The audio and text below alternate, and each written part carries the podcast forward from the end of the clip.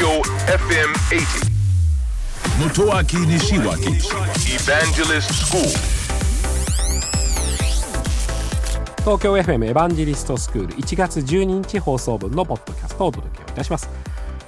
えー人工知能ロボットがどんどんどんどん進化をしていくともしそれらによって事件事故、まあ、犯罪とかですね、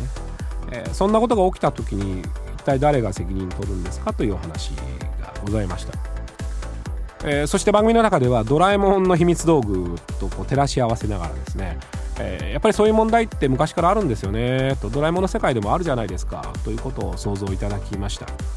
で課題問題があるわけですからその問題課題に対していよいよ考えて対策を準備しておかなきゃいけないという段階になってきてると思うんですよね。アメリカでは自動運転自動車によってえー事故が実際に起きて死亡事故が起きています。でドライバーの方が亡くなっているという事故ではなくてその車によって歩行者が亡くなっているという事故が起きているわけですね。そうすると責任を問うのは3種類ですよね。一つは作ったメーカーじゃないの。ということですねメーカーが悪いんじゃないの。で2つ目はいやいやその車を持ってた人じゃないの。ということでねで3つ目は人工知能じゃないのそれ。というこう第三のこう何て言うんでしょうかね。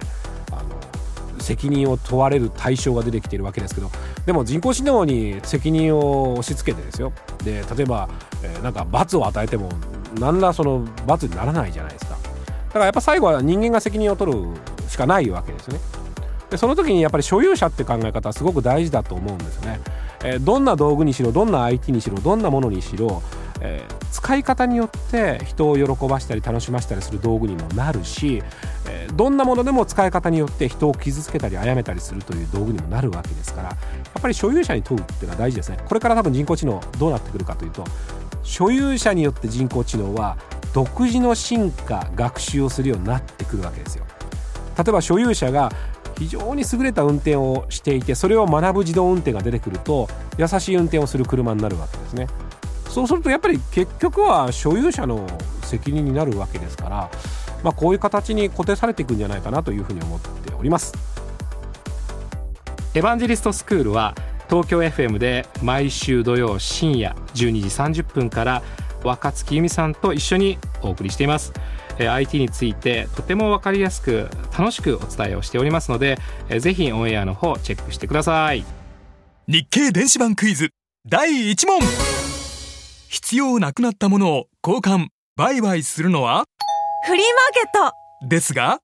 インターネットを含め個人と個人が直接取引をする市場のことを？C2C ですが人々が物や場所を所有せずに共有して利用する仕組みを？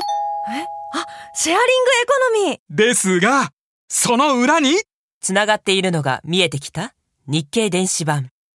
ただいま初割キャンペーン実施中ですが。お申し込みはお早めに。正解